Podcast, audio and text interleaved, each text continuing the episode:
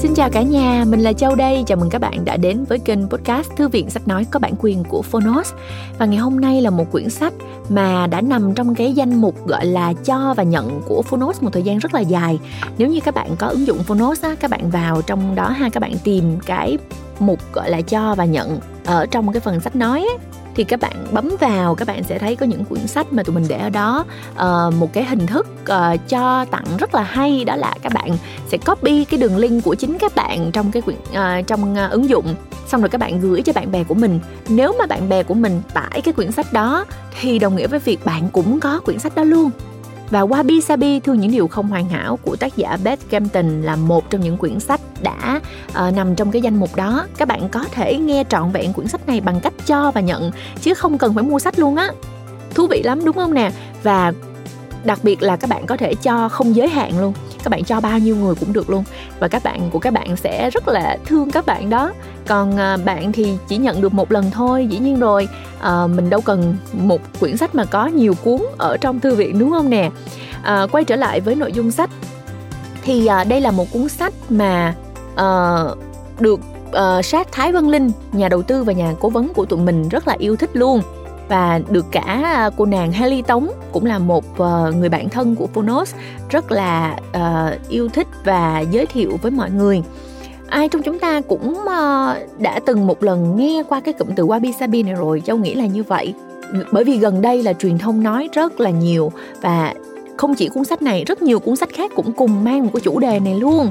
Ờ, uh, Wabi là khám phá cái đẹp trong sự đơn giản và tìm thấy sự đủ đầy, bình yên trong tâm hồn khi tách biệt khỏi thế giới vật chất. Còn Sabi đề cập tới dòng chảy của thời gian, quá trình sinh diệt và quy luật lão hóa của vạn vật. Cả hai khái niệm này đều có vai trò quan trọng trong văn hóa Nhật Bản, nhưng mà có lẽ ý nghĩa của cụm từ Wabi Sabi còn thú vị hơn. Nhưng mà thú vị như thế nào thì Châu mời các bạn cùng khám phá qua quyển sách này nhé.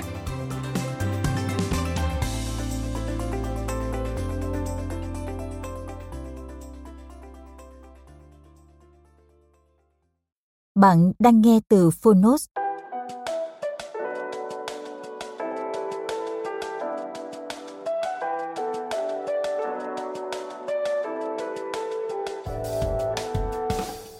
Wabi Sabi Thương những điều không hoàn hảo. Của tác giả Beth Campton. Cẩm và Nguyễn Tiến Hòa dịch Nhà xuất bản Công Thương và Thái Hà Books phát hành. Ghi chú về cách sử dụng tiếng Nhật trong sách. Tên người Nhật được viết theo quy tắc viết tên trong tiếng Anh để tiện tham khảo tên trước, họ sau, trừ trường hợp các nhân vật lịch sử thường được biết đến theo quy tắc viết tên truyền thống trong tiếng Nhật. Họ trước như Masuo, Baso họ Matsuo Hệ phiên âm Helpen được dùng để chuyển tiếng Nhật thành chữ cái Latin. Dấu trường âm được sử dụng để chỉ các nguyên âm dài. Ví dụ, ư. Cách dùng này xuất hiện cả trong tên gọi các địa danh, mặc dù những tên gọi này thường không đi kèm với dấu trường âm, ví dụ như Tokyo và Kyoto. Khi chỉ người, hậu tố, sang đôi khi được sử dụng. Đây là một cách dùng lịch sự để chỉ quý ông, quý bà hoặc quý cô. Khi hậu tố sensei xuất hiện, người được nhắc đến là thầy giáo hoặc giáo sư. Lời tựa của Hidetoshi Nakata ở tuổi 21, tôi rời Nhật Bản để phát triển sự nghiệp ngoài thế giới rộng lớn. 8 năm thi đấu chuyên nghiệp tại giải bóng đá vô địch quốc gia Ý Serie A và giải ngoại hạng Anh là quãng thời gian quan trọng nhất trong sự nghiệp thể thao của tôi. Ở khía cạnh cá nhân, trải nghiệm cuộc sống ở nước ngoài giúp tôi hiểu được việc rời khỏi môi trường quen thuộc có thể mở mang tầm mắt và tâm trí chúng ta tới mức nào. Trong những năm ấy, tôi nỗ lực học tiếng Ý, rồi đến tiếng Anh. Càng học, tôi càng thấy ngôn ngữ có thể mở ra cánh cửa bước vào những nền văn hóa khác và dẫn tới những tình bạn lâu bền. Sau kỳ FIFA World Cup năm 2006, tôi giải nghệ và dành vài năm đi du lịch vòng quanh thế giới, tiếp xúc với nhiều người thuộc đủ ngành nghề, lứa tuổi khác nhau. Đi đến đâu, người ta cũng nói với tôi rằng họ thích nước Nhật. Họ hỏi tôi đủ điều, mà nhiều câu trong đó tôi không trả lời được. Và rồi tôi nhận ra, mặc dù bản thân là người Nhật, nhưng có những tầng sâu chăn quá bản địa mà tôi chưa hề hiểu rõ giá trị. Muốn biết điều gì đã thu hút mọi người ở khắp nơi trên thế giới đến vậy, tôi quyết định trở về Nhật Bản và tự tìm lời giải đáp. Tôi trăn trở với câu hỏi, văn hóa là gì? Văn hóa ẩm thực, văn hóa thời trang, văn hóa Nhật Bản, dân dân. Tôi muốn hiểu thêm về khái niệm này. Thuật ngữ văn hóa chỉ một lối sống cụ thể của một nhóm người trong một giai đoạn, một thứ được hình thành từ cách chúng ta sống. Thế nên, tôi quyết định sẽ tìm gặp người dân thay vì thăm thú các địa danh. Tôi dành 7 năm tiếp theo khám phá từng ngóc ngách của Nhật Bản, ghé thăm toàn bộ 47 tỉnh thành để gặp gỡ những nghệ nhân, nông dân, người ủ rượu sake, hiền sư, thầy tư tế thần đạo và dân địa phương.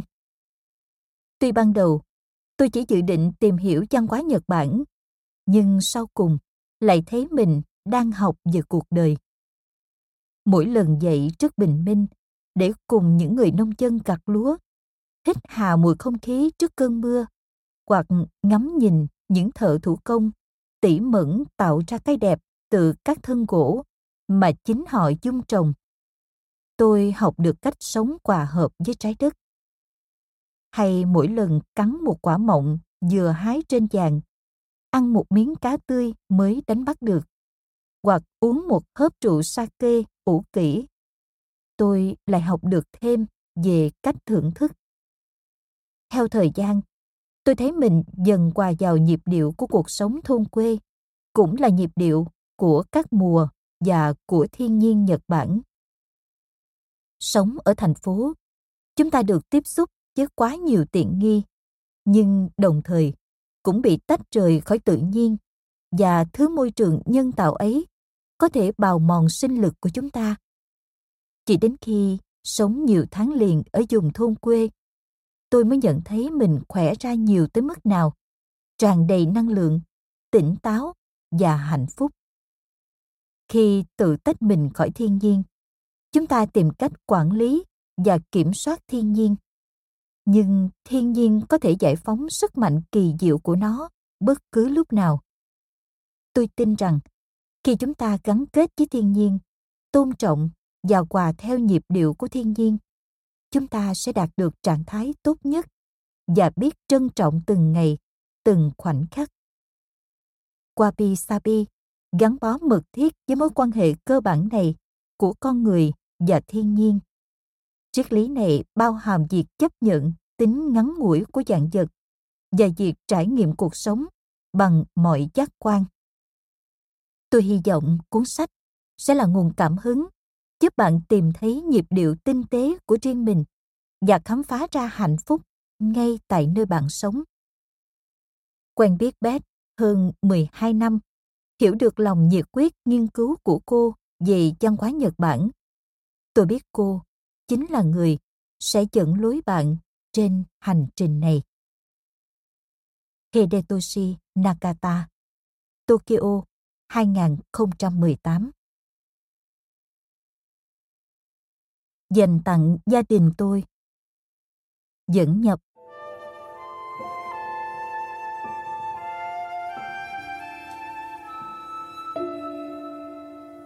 Đó là một đêm tháng 12 lạnh giá ở Kyoto, cố đô xưa của Nhật Bản. Tôi đạp xe xuyên đêm tối tới Soren-in, một ngôi chùa nhỏ ít người biết đến, nằm gọn dưới chân núi Higashiyama. Tối đó, giường trong chùa được thắp sáng dịu nhẹ, ánh sáng rập rờn dăng mắt bức màn kỳ bí khắp trường thông đổ bóng và những khóm trúc quyền quạt. Tôi tháo giày và bước vào trong chùa, đặt chân lên nền nhà sáng bóng sau 800 năm được mài nhẵn với những bước chân rê và những giặt áo dài loạt xoạt. Những tấm dáng sàn rộng, loang lỗ màu và thẩm lại theo năm tháng được mang tới đây từ hoàng cung.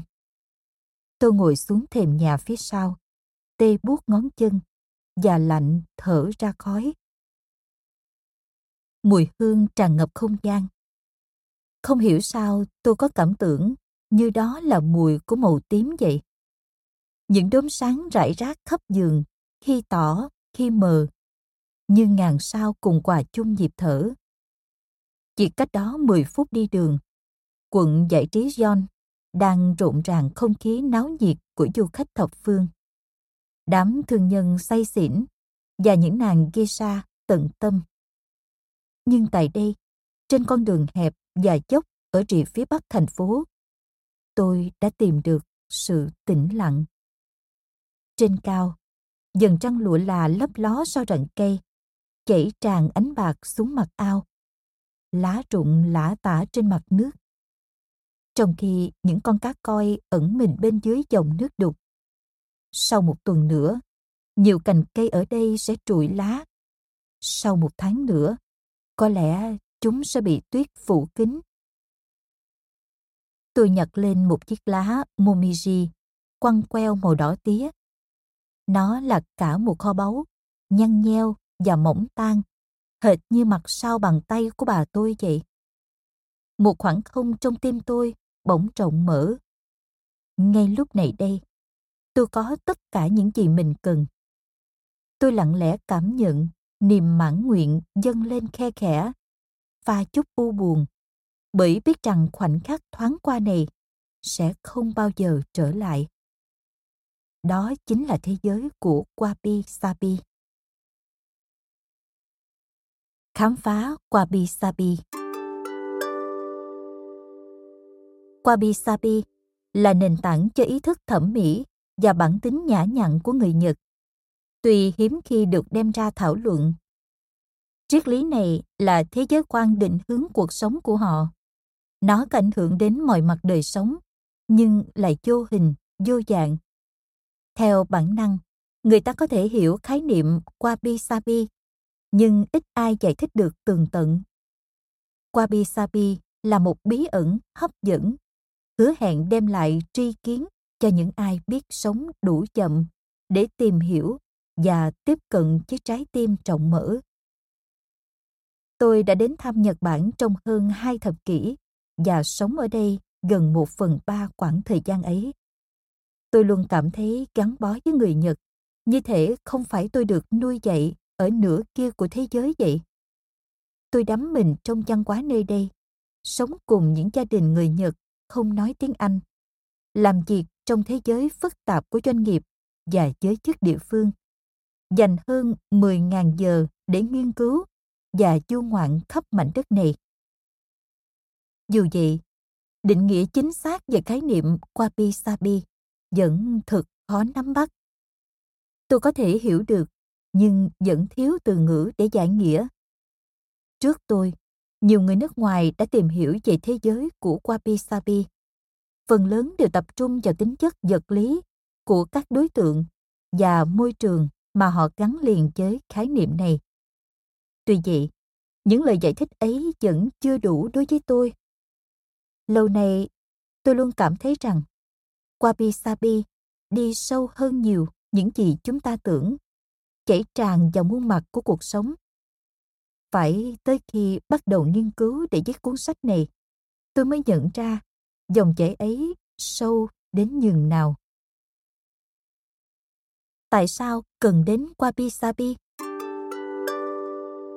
Trong những năm gần đây, xã hội phát triển nhanh chóng, mức độ căng thẳng của con người đạt đến đỉnh điểm.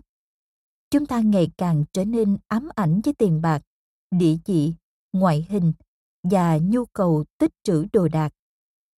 Cảm giác bất mãn không ngừng lớn lên khi chúng ta thúc ép bản thân nỗ lực hơn và đảm nhận thêm nhiều phần việc một lúc.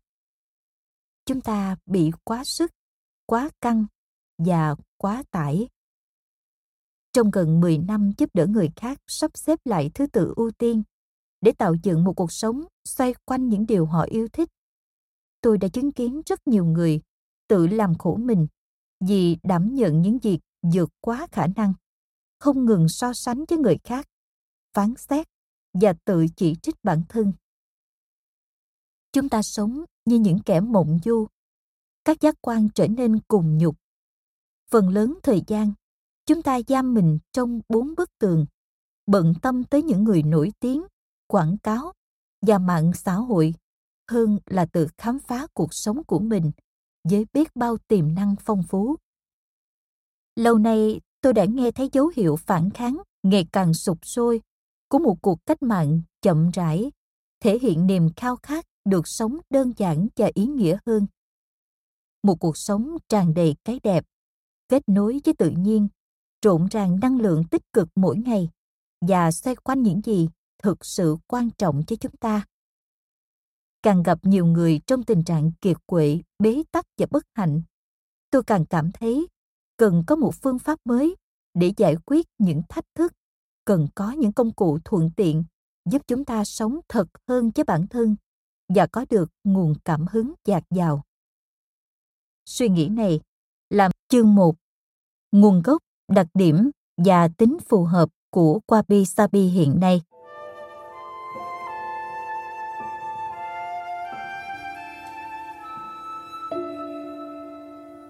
Kể cả làm việc lâu năm cho một công ty Nhật, bạn cũng có thể chẳng bao giờ nghe thấy ai nhắc đến cụm từ Wabi Sabi. Trong Kojien, từ điển tiếng Nhật uy tín nhất hiện nay, bạn có thể tìm thấy những mục dài cho mỗi từ Wabi và Sabi riêng lẻ, nhưng lại không có giải nghĩa nào cho cụm từ tổ hợp. Wabi Sabi tồn tại trong ngôn ngữ nói và có một vài cuốn sách tiếng Nhật đề cập đến triết lý này. Nhưng nhìn chung, nó sống trong tâm trí nhiều hơn là trên sách vở. Tôi thậm chí không thể nhớ nổi mình biết đến nó từ khi nào. Cứ như thể tôi đã hấp thụ triết lý của Wabi Sabi bằng cơ chế thẩm thấu trong khoảng thời gian sống ở Nhật vậy. Nếu bạn nhờ một người Nhật giải thích về Wabi Sabi, nhiều khả năng họ sẽ nhận ra nó. Nhưng như tôi đã nói rồi đấy, họ sẽ khó lòng đưa ra được định nghĩa. Không phải là gì họ không hiểu, mà là họ hiểu theo trực giác. Lối hiểu phản ánh cách tư duy và học hỏi rất khác. Ngoài việc học theo trí nhớ ở trường, người Nhật tiếp thu phần lớn tri thức qua quan sát và trải nghiệm. Đối với những người quen tư duy theo lý tính và logic, điều này có thể gây khó hiểu. Chúng ta muốn những diễn giải chính xác và hướng dẫn cụ thể từng bước một, nhưng đưa ra những giải thích riêng biệt và hoàn chỉnh không phải là cách làm của người Nhật. Để thật sự hiểu được trí tuệ của nền văn hóa này, chúng ta cần biết rằng thông điệp tích cực thường nằm trong những lời không được nói ra. Nguồn gốc của Wabi Sabi Wabi Sabi bắt nguồn từ hai từ riêng biệt, đều liên quan đến giá trị thẩm mỹ, vốn đi sâu vào trong văn học, văn hóa và tín ngưỡng. Wabi là khám phá cái đẹp trong sự đơn giản, là tìm thấy sự đủ đầy và bình yên trong tâm hồn khi tách biệt khỏi thế giới vật chất. Còn Sabi đề cập tới dòng chảy của thời gian, quá trình sinh diệt và quy luật lão hóa của dạng vật. Cả hai khái niệm này đều có vai trò quan trọng trong văn hóa Nhật Bản. Nhưng có lẽ ý nghĩa của cụm từ Wabi Sabi còn thú vị hơn. Bối cảnh Thử hình dung thế giới vào giữa thế kỷ 16, kỷ nguyên khám phá vĩ đại của những nhà hàng hải châu Âu. Thời điểm người Tây Ban Nha và Bồ Đào Nha mở ra những tuyến giao thương toàn cầu. Đó cũng là thời đại của chủ nghĩa thực dân và chủ nghĩa trọng thương. Nhiều nước đặt ra những chính sách kinh tế quốc gia để tích lũy nhiều vàng bạc hết mức có thể. Bức họa Mona Lisa của Leonardo da Vinci, hô sơn chưa được bao lâu. Còn tượng David chỉ mới thành hình từ khối đá cẩm thạch của Michelangelo quãng dài thập kỷ trước. Thời khắc chuyển tiếp giữa hai thế kỷ. Còn ở Anh, Shakespeare đang viết kiệt tác mới nhất của mình. Trung Quốc lúc này đang rất hưng thịnh dưới thời nhà Minh và có nền công nghệ tiên tiến vượt bậc so với phương Tây. Văn hóa cũng phát triển rực rỡ, tương truyền rằng quan lại triều đình Trung Quốc thời bấy giờ được khuyến khích sáng tác thơ và thực hành thư pháp xen giữa các buổi chầu. Trong khi đó, nước Nhật cuối thời Trung Cổ đang chìm trong chiến tranh và loạn lạc liên miên. Nạn đói, quả hoạn và thiên tai không ngừng tàn phá đất nước này. Sưu cao thuế nặng và đói nghèo tràn lan. Xã hội bất ổn dẫn đến nhiều dân thường tìm kiếm niềm an ủi trong Phật giáo. Tôn giáo có tầm ảnh hưởng quan trọng đến lối sống của người dân thời đó. Đứng đầu là hoàng đế và triều đình, nhưng Shogun, tức tướng quân, mới là người nắm thực quyền. Đất nước nằm dưới sự kiểm soát của các lãnh chúa phong kiến quân sự, gọi là daimyo. Những người đã thiết lập nên các lãnh địa riêng và thực thi quyền lực từ trong những tòa lâu đài mới xây. Họ bố trí những chiến binh samurai tại thị trấn bao quanh lâu đài để bảo vệ họ cũng như phục vụ trong quân đội. Samurai cấp cao là những người có học thức và quyền lực. Họ tận tụy phò tá và trung thành tuyệt đối với lãnh chúa daimyo của mình. Trong giới samurai, thiền tông rất được ưa chuộng do nó đề cao tính kỷ luật và thiền. Một số ngôi chùa lớn tại kinh đô Kyoto có Karensansui, tức giường đá. Những khu giường được cho là phản ánh bản chất của tự nhiên và khơi dậy cảm hứng, chiêm nghiệm sâu sắc. Nhiều samurai ưa thích trà đạo, cái gì tác dụng tăng cường thể chất. Trà giúp họ tỉnh táo trong những phiên gác dài, lẫn lợi ích tinh thần khi có được những phút giây yên bình và hòa hợp trong cuộc sống nhuốm màu bạo lực của họ sống trong tâm thái sẵn sàng để chết, nên họ luôn đón nhận những cơ hội để thưởng thức cái đẹp trong một cuộc sống vốn có thể kết thúc bất cứ lúc nào khoảng thời gian này cũng đánh dấu sự phát triển của những khu thành thị lớn và sự trỗi dậy của tầng lớp thương gia tại Nhật Bản. Tầng lớp này trở nên phát đạt khi đứng ra cho samurai dây tiền những người vốn chỉ được phép nhận một khoản thù lao cố định. Pháp luật gần như không kiểm soát ngành nghề này. Vì vậy, các thương gia có nguy cơ mất trắng tài sản bất cứ lúc nào. Chính điều này cũng đem lại cho họ động lực để tận hưởng cuộc sống sung túc khi còn có thể. Kết quả là mặc dù phần lớn dân thường vẫn sống trong nghèo đói, tầng lớp cai trị và thương gia lại có khuynh hướng chi tiêu xa xỉ. Những tòa lâu đài trang trí công phu vô ra những bức bình phong được tô điểm bằng vàng. Các sự kiện xã hội xa hoa, nhất là những tiệc trà, trở nên phổ biến trong tầng lớp giàu có. Những người quyền thế ưa chuộng bát trà và trà cụ của Trung Quốc. Thế nên những món đồ này nhanh chóng trở thành biểu tượng cho địa vị xã hội. Nếu tin ý, bạn có thể nhận thấy mầm móng mâu thuẫn giữa việc quan niệm trà là một trải nghiệm tinh thần và việc sưu tập trà cũ nhằm phô trương sự giàu có.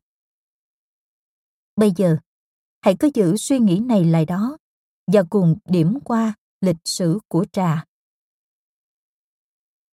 Mối liên hệ với trà Để khám phá nguồn gốc của từ Wabi, chúng ta phải dấn bước vào thế giới của trà. Kỳ thực mãi đến năm 1191, bột trà xanh matcha mà giờ đây gắn liền với trà đạo mới được du nhập vào Nhật Bản. Nó được nhà sư Myoan esai người sáng lập ra thiền phái Lâm Tế Tông tại Nhật Bản, mang về từ Trung Quốc vào thời nhà Tống. Hạt giống trà được trồng ở ba nơi, trong đó có quận Uji gần Kyoto, nơi hàng trăm năm sau vẫn là dùng sản xuất loại trà ngon bậc nhất thế giới. Thiền và tư tưởng trà đạo nhanh chóng trở nên phổ biến trong khoảng thời gian này. Đến thế kỷ 15, nhà sư Murata Suko và cũng là một bậc thầy trà đạo, nhận ra rằng hành động pha trà và uống trà có tính thiền. Vì vậy, ông được xem là người đặt nền móng cho sự phát triển của trà đạo. Shogun Yoshimasa, một người chủ trương ủng hộ các hình thức giải trí mang tính văn hóa, đã đề nghị Suko tổ chức một buổi trà đạo theo yêu cầu. Nhưng cơ hội này, Suko đã nâng giá trị của trà lên một tầng ý nghĩa sâu sắc hơn. Theo Okakura Kakuzo, trong cuốn tiểu luận The Book of Tea, tức trà thư. Chẳng bao lâu sau đó, Nhật Bản đã biến sự sùng bái trà đạo thành một tôn giáo của chủ nghĩa duy mỹ, dựa trên sự tôn thờ cái đẹp trong cuộc sống trần tục thường ngày. Trong nửa đầu thế kỷ 16, sự giảng lược này tiếp tục được khai triển nhờ Takenoju, người đã theo học hai đệ tử của Suko. Du là một thi sĩ có biệt tài diễn giải tư tưởng của trà đạo qua thơ. Ông thay đổi cách bài trí trà thất để đưa vào các vật liệu tự nhiên. Và sau này là người có ảnh hưởng lớn tới Seno Riku. Một thương nhân và cũng là trà sư của Toyotomi Hideyoshi, một trong những lãnh chúa nổi tiếng nhất Nhật Bản. Theo thời gian, Reno Rikyu dần được biết đến như là sư tổ thực sự của trà đạo. Sự đơn giản, một lý tưởng thẩm mỹ. Đến nửa sau thế kỷ 16, nghi lễ trà đạo trở thành một sự kiện xã hội quan trọng và là dịp để người giàu thể hiện sự giàu có. Hideyoshi lấp đầy trà thất giác vàng của mình bằng những vật dụng đắt tiền, chủ yếu được nhập về từ Trung Quốc. Trong khi đó, trà sư của ông, Seno Rikyo, âm thầm tiến hành một cuộc cách tân. Ông thu nhỏ đáng kể diện tích trà thất để thay đổi những nguyên tắc cơ bản của các tiêu chuẩn thẩm mỹ liên quan, đồng thời loại bỏ mọi thứ thừa thải và chỉ để lại những gì thực sự cần thiết. Một không gian để hội họp, lòng tôn kính thiên nhiên, một ấm đun nước, các dụng cụ cơ bản và thời gian để uống trà. Cỡ hơn 3 mét vuông một chút, trà thất của Senorikyo rộng chưa bằng một nửa kích thước truyền thống. Các cửa sổ nhỏ xíu làm giảm độ sáng xuống mức tối thiểu để khách có thể trải nghiệm nhiều hơn bằng các giác quan khác. Chủ nhà và khách được bố trí ngồi gần đến mức họ có thể nghe thấy tiếng thở của nhau. Rikyo thay thế bình men ngọc đắt giá bằng một lọ qua bằng tre, bát Trung Quốc quý báu bằng bát do nghệ nhân gốm Chorio tạo tác. Ông dùng muỗng xúc trà bằng tre thay cho loại bằng ngà voi và tái sử dụng xô múc nước giếng hay cho bình chứa nước bằng đồng. Rikyu còn đề ra một nghi thức quan trọng, đó là ông sẽ mang toàn bộ trà cụ vào phòng lúc bắt đầu buổi trà đạo và cất đi sau khi nghi lễ kết thúc. Điều này giữ cho căn phòng sạch gọn và đơn giản, giúp khách mời tập trung vào hành động pha trà. Vào vẻ đẹp tự nhiên, tinh tế của những bông hoa, được lựa chọn cẩn thận theo mùa. Vào bức thư pháp thi dị, gợi nhiều suy ngẫm, treo nơi góc tường. Tất thảy đều tập trung vào những trải nghiệm chung tại chính thời điểm đó. Rikyu đã thay đổi văn hóa trà, từ tôn sùng sự giàu có sang tôn sùng sự đơn giản. Điều này hoàn toàn trái ngược với những lựa chọn thẩm mỹ của Hideyoshi. Đây là một động thái táo bạo và quyết liệt nhằm thoát khỏi truyền thống và những quan điểm phổ biến về những gì được xem là đáng khao khát. Sống trong thời kỳ cơ cực của dân chúng, Rikyu lên án thứ văn hóa thừa thải đang thịnh hành trong các tầng lớp cai trị. Ông đưa quan điểm thẩm mỹ trở về với các yếu tố cơ bản. Cái đẹp đơn giản và một mạc, vốn khơi gợi suy ngẫm về bản chất của cuộc sống. Nguồn gốc của Wabi Mặc dù Rikyu không sáng tạo ra trà đạo, nhưng trong những năm cuối đời, ông đã đưa nó về lại với triết lý của sự đơn giản và vẻ đẹp tự nhiên mà tới tận ngày nay vẫn đóng vai trò quan trọng trong văn hóa Nhật Bản. Trà của Rikyu dần được biết đến là trà Wabi. Wabi nghĩa là dị dịu nhẹ. Ban đầu từ này có mối liên hệ về mặt ngôn ngữ với nghèo đói, hiếu thốn và tuyệt vọng. Xuất phát từ động từ Wabiru và tính từ Wabishi. Với nghĩa này, nó đã được sử dụng trong văn học Nhật Bản từ nhiều thế kỷ trước thời kỳ của Rikyu. Chẳng hạn như trong Manchosu, tức dạng diệp tập, tuyển tập thơ cổ nhất của Nhật Bản, có niên đại từ thế kỷ thứ 8, hoặc trong Hojoki, tức Vương Trượng Ký, tập tùy bút nổi tiếng của Kamo Nochome, được viết vào năm 1212.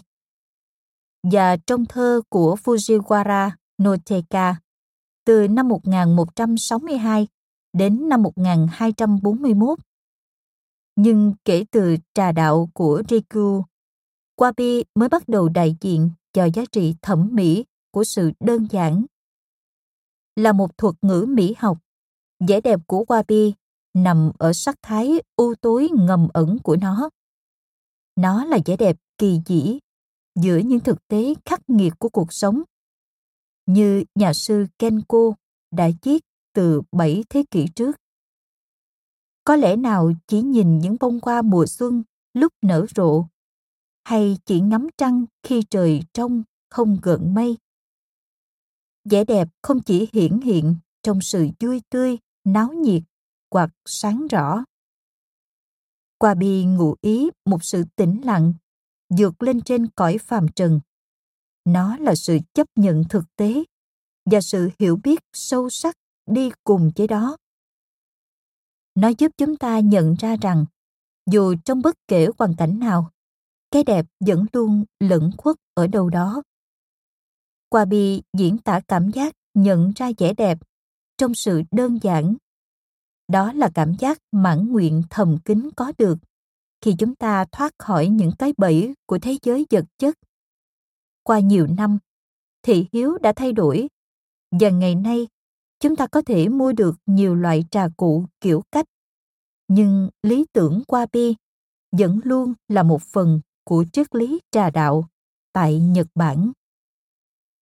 Sau cùng, qua bi là quan niệm trân trọng sự khiêm nhường, đơn giản và thanh đạm. Xem đó như những phương tiện dẫn đến trạng thái tĩnh lặng và mãn nguyện. Tinh thần của Wabi kết nối sâu sắc với tư tưởng, chấp nhận rằng nhu cầu thực sự của chúng ta vốn đơn giản, cũng như tư tưởng sống khiêm nhường và biết ơn cái đẹp đã luôn tồn tại ở ngay quanh chúng ta nguồn gốc của sabi từ sabi nghĩa là màu thời gian vẻ cổ kính sự đơn giản tao nhã từ này còn có thể dịch thành tĩnh lặng. Tính từ Sabishi nghĩa là cô đơn, lẻ loi hoặc đơn độc. Bản chất của Sabi thấm đẫm trong những bài thơ haiku của Masuo Paso. Chú thích của tác giả Masuo Paso với những dần thơ thường xuyên được trích dẫn làm ví dụ cho văn học mang hơi hướng Sabi đã sống trọn cuộc đời của một Wabi Bito, nghĩa là con người của Wabi. Mặc dù không phải kẻ nghèo túng, Baso đã lựa chọn cuộc sống lang thang giữa thiên nhiên, mang theo bên mình chỉ vừa đủ đồ tiếp tế. Chính những hành trình này đã truyền cảm hứng cho ông sáng tác các bài thơ nổi tiếng của mình. Được viết từ thế kỷ 17, nhưng đến nay, vẻ đẹp đượm buồn của những bài thơ này vẫn được yêu thích trên toàn thế giới. Ngoài ra, còn có động từ Sabiru. Tuy viết khác, nhưng có cùng cách đọc. Nó nghĩa là gỉ xét, phân rã hoặc có dấu hiệu cũ mòn. Do đó, tạo thêm một nét nghĩa độc đáo nữa cho Sabi. Dần dần, từ Sabi truyền tải vẻ đẹp sâu sắc và tĩnh lặng xuất hiện theo thời gian. Về mặt thị giác, chúng ta gắn liền Sabi với tình trạng gỉ sét, phong quá, xỉn màu và cổ kính. Sabi là một trạng thái được tạo ra dưới bàn tay của thời gian, chứ không phải của con người. Mặc dù nó thường xuất hiện trên những vật thể được chế tác thủ công tỉ mỉ. Nó tập trung vào nét duyên dáng tinh tế của sự cũ đi. Đó là vẻ đẹp được bộc lộ trong quá trình sử dụng và bào mòn.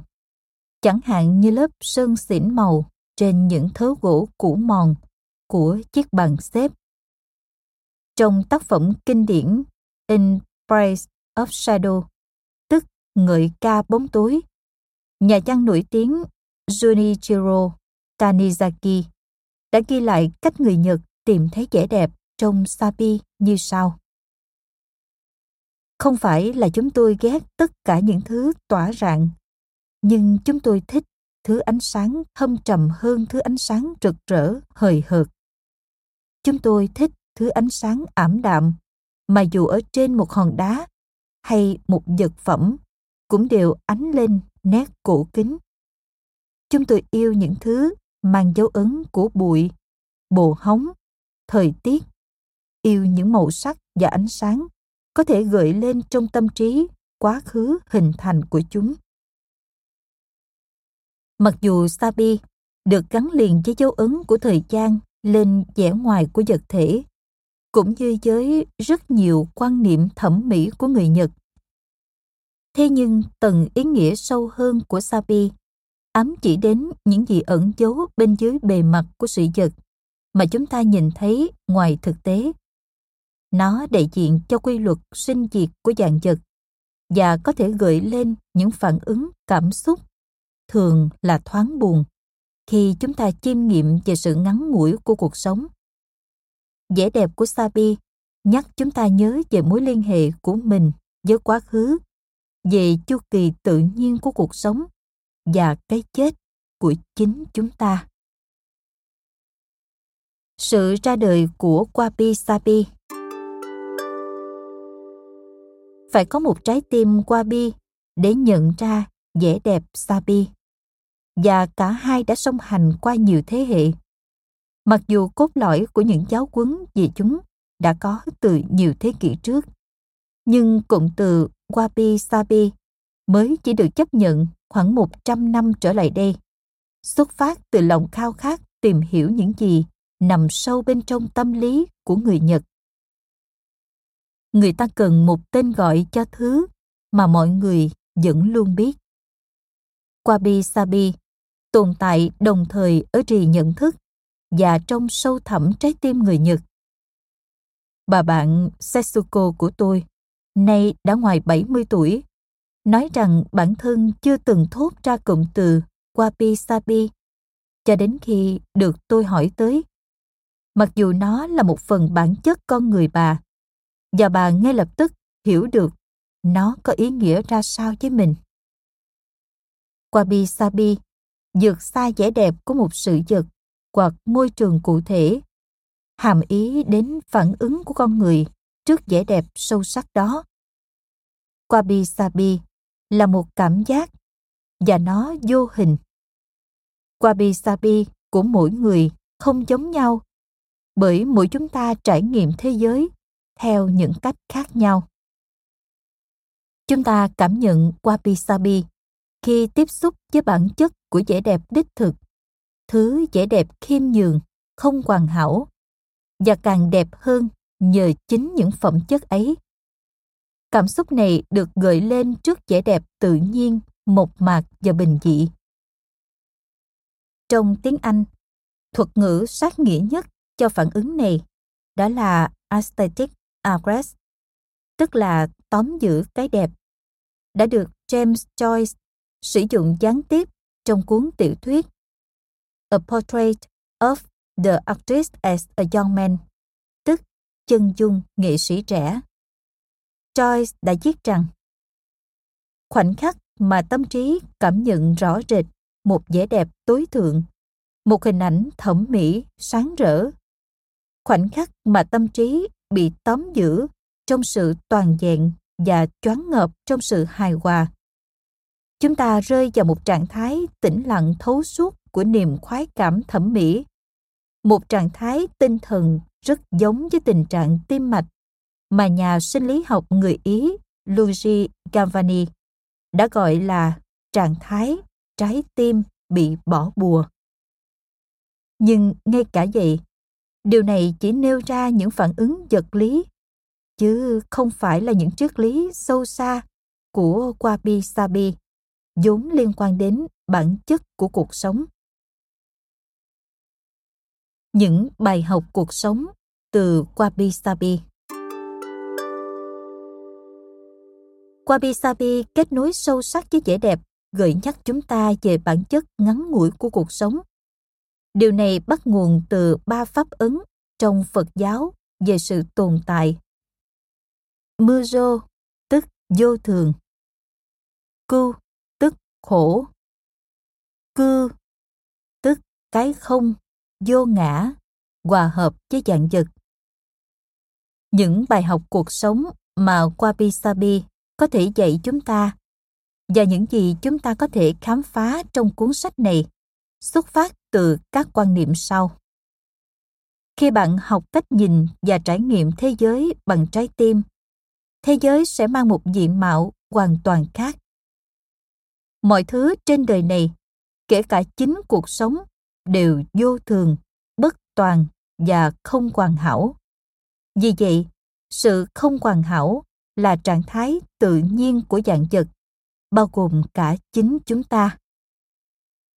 Có một vẻ đẹp, giá trị và niềm an ủi lớn lao nằm trong sự đơn giản. Tuy nhiên wabi sabi không phải là thuốc chữa bách bệnh. Nó chỉ gợi nhắc rằng sự tĩnh lặng, đơn giản và cái đẹp, có thể giúp chúng ta sống trọn vẹn trong khoảnh khắc hiện tại. Và đó là bài học cho tất cả chúng ta. Ghi chú về ngôn ngữ. Bạn có thể từng thấy wabi sabi được dùng với dạng tính từ. Chẳng hạn nói, một cái chén wabi sabi sẽ tương tự như nói, một tách trà cập kênh hoặc một chiếc ghế cũ mềm ở phương tây nó được dùng để tả một vẻ ngoài tự nhiên và không hoàn hảo Tuy nhiên cần biết rằng người Nhật không dùng từ wabi sabi như vậy. Bạn có thể nói rằng một thứ gì đó toát ra khí sắc wabi sabi hoặc gợi lên trong bạn cảm giác wabi sabi. Nhưng bản thân thuật ngữ này ít ra là trong tiếng Nhật gốc, không mô tả vẻ ngoài của sự vật. Đúng hơn là nó truyền tải cảm giác động lại trong bạn sau khi tiếp xúc với cái đẹp có thể bằng mắt hoặc qua trải nghiệm. Một cựu giáo sư từng nói với tôi rằng, thời điểm ông cảm nhận được wabi sabi là ngắm nhìn đám rêu mọc trong giường tại một ngôi đền cổ. Với bác tài xế thích chơi saxophone mà tôi từng gặp, đó là khi ông chơi nhạc blue với người khác là khi tham gia nghi lễ trà đạo. Nó thay đổi tùy theo mỗi người, bởi chúng ta rung động trước những thứ khác nhau. Nhưng vào khoảnh khắc cảm xúc đó trỗi dậy, một nhận thức, một sự liên hệ, một gợi nhắc về bản chất ngắn ngủi và không hoàn hảo của cuộc sống, Wabi Sabi trở nên hiện hữu. Từ ngữ thường bị biến đổi nghĩa khi được chuyển sang những ngôn ngữ khác. Thế nên, nếu trước giờ bạn dùng wabi sabi như một tính từ và nó giúp bạn trân trọng sự không hoàn hảo và cuộc sống đơn giản thì bạn không cần phải lấn cấn về chuyện đó. Cuốn sách này không tập trung cho vấn đề ngưỡng nghĩa mà hướng đến việc giúp bạn rút ra những bài học cuộc sống từ trí tuệ cổ xưa, trung cảm và thẩm thấu triết lý này. Từ đó thay đổi quan điểm của mình để có được một cuộc sống tốt đẹp hơn. Kỳ thực, chúng ta có thể áp dụng khái niệm Wabi Sabi vào việc bài trí nhà cửa để tôn vinh sự đơn giản, tự nhiên và cái đẹp. Chủ đề này sẽ được xem xét chi tiết ở chương 2. Nhưng nếu chỉ xem Wabi Sabi là một phong cách sống hoặc xu hướng thiết kế thú vị, chúng ta sẽ bỏ lỡ cơ hội trải nghiệm sâu sắc thế giới qua trực giác. Một trong những điều hấp dẫn nhất nhưng cũng đầy thách thức về ngôn ngữ và văn hóa Nhật Bản chính là các tầng ý nghĩa của nó. Chẳng có gì giống như vẻ ngoài cả. Mọi thứ đều phụ thuộc vào bối cảnh, vào việc ai đang nói với ai và những lời không được nói ra.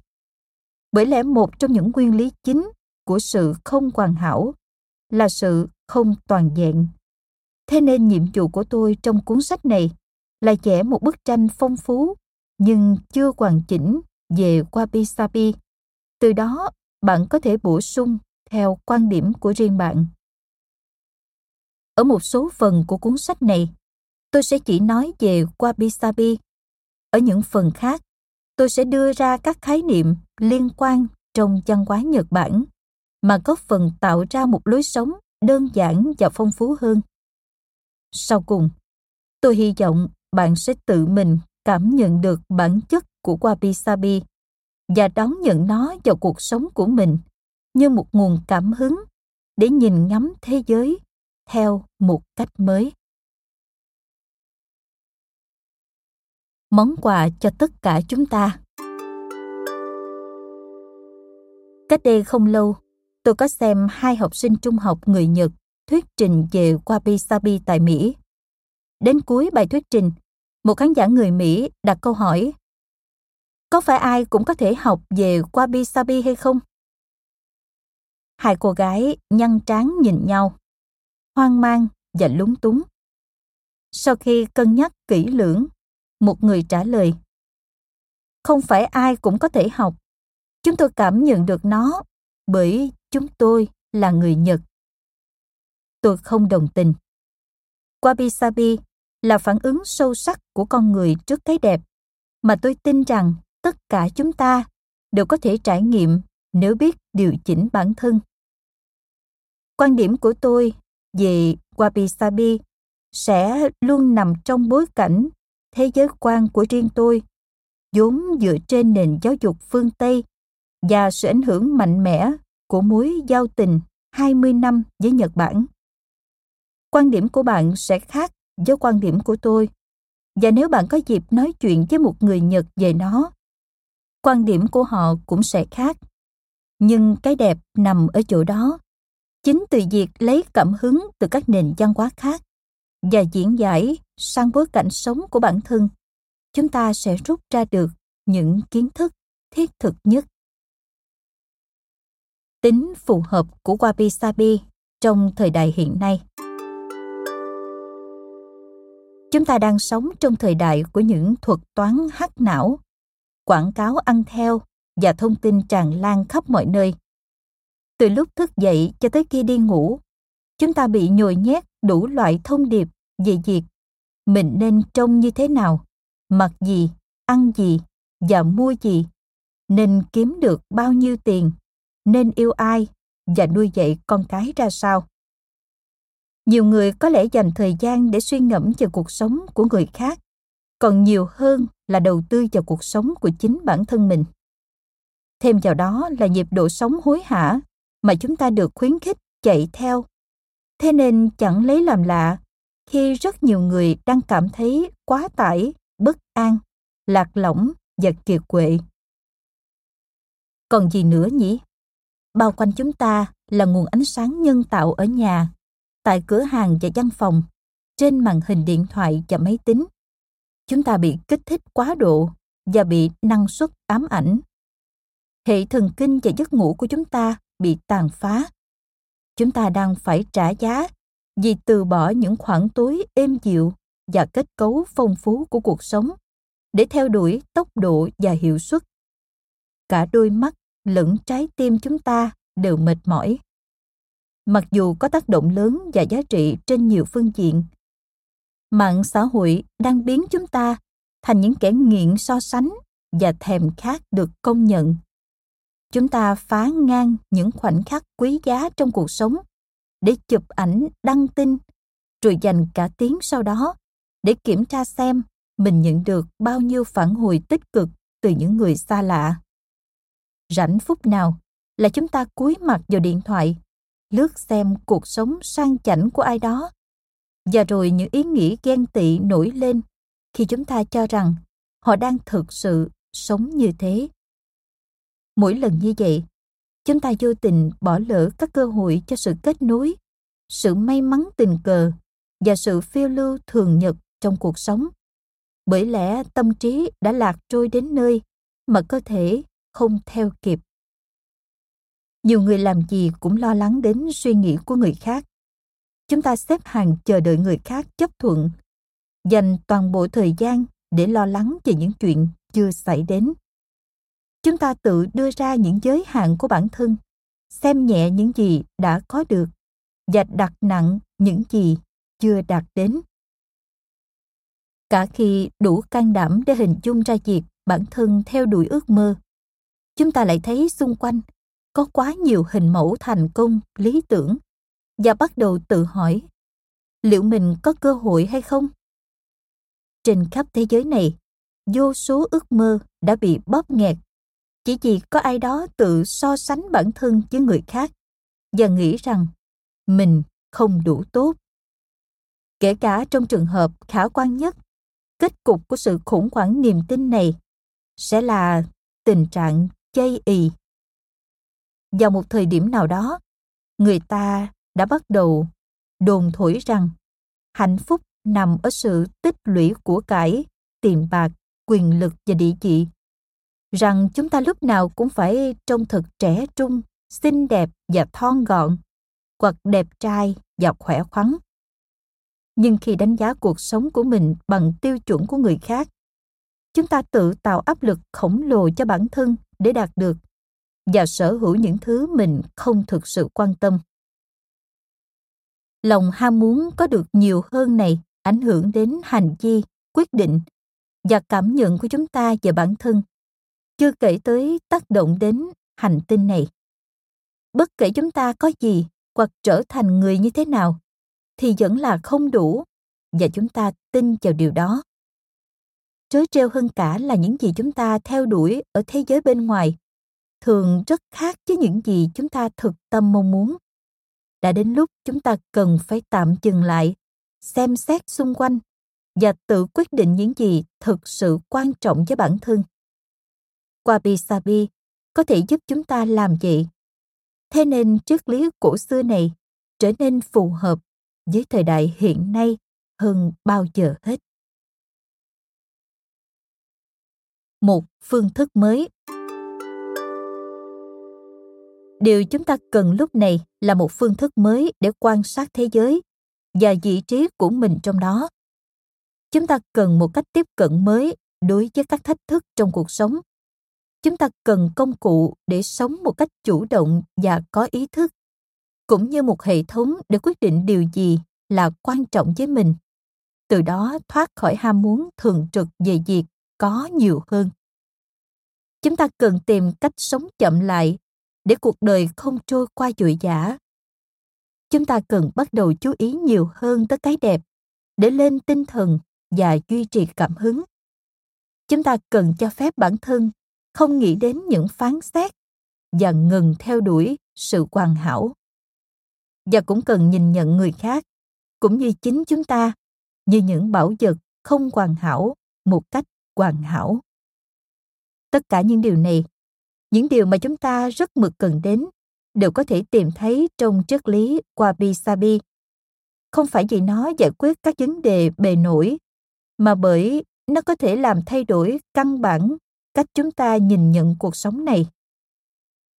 Wabi Sabi dạy chúng ta biết hài lòng khi có ít hơn, nhưng lại cảm thấy đủ đầy hơn. Bớt đồ đạc, thêm cảm xúc. Bớt dội dã, thêm khoan thai bớt hỗn loạn thêm bình lặng bớt tiêu dùng số lượng lớn thêm sáng tạo độc đáo bớt phức tạp thêm rõ ràng. Bớt phán xét. Thêm tha thứ. Bớt trà dẻ can đảm. Thêm sự thật. Bớt chịu đựng. Thêm sức bật. Bớt kiểm soát. Thêm dung hòa. Bớt lý trí. Thêm tâm hồn. Wabi Sabi là nơi cất giấu những tri kiến quý giá, đề cao sự bình thản, hòa hợp, vẻ đẹp và sự không hoàn hảo. Nó có thể giúp chúng ta tăng cường sức bật trước những căn bệnh của cuộc sống hiện đại. Quan trọng hơn, chấp nhận sự không hoàn hảo không có nghĩa là hạ thấp tiêu chuẩn hoặc phó mặc cuộc sống, mà là không phán xét bản thân vì sống đúng với bản chất của mình không hoàn hảo một cách hoàn hảo bạn là độc nhất và tất cả chúng ta đều như vậy nói một cách đơn giản. Wabi sabi cho phép bạn là chính mình. Nó khuyến khích bạn làm tốt nhất có thể, nhưng không tự làm khó dễ mình, vì theo đuổi những mục tiêu hoàn hảo không thể đạt tới. Nó nhẹ nhàng yêu cầu bạn thư giãn, sống chậm lại và tận hưởng cuộc sống. Nó chỉ cho bạn thấy rằng, cái đẹp tồn tại ở những nơi bạn không ngờ tới nhất và biến mỗi ngày thành một nguồn chui.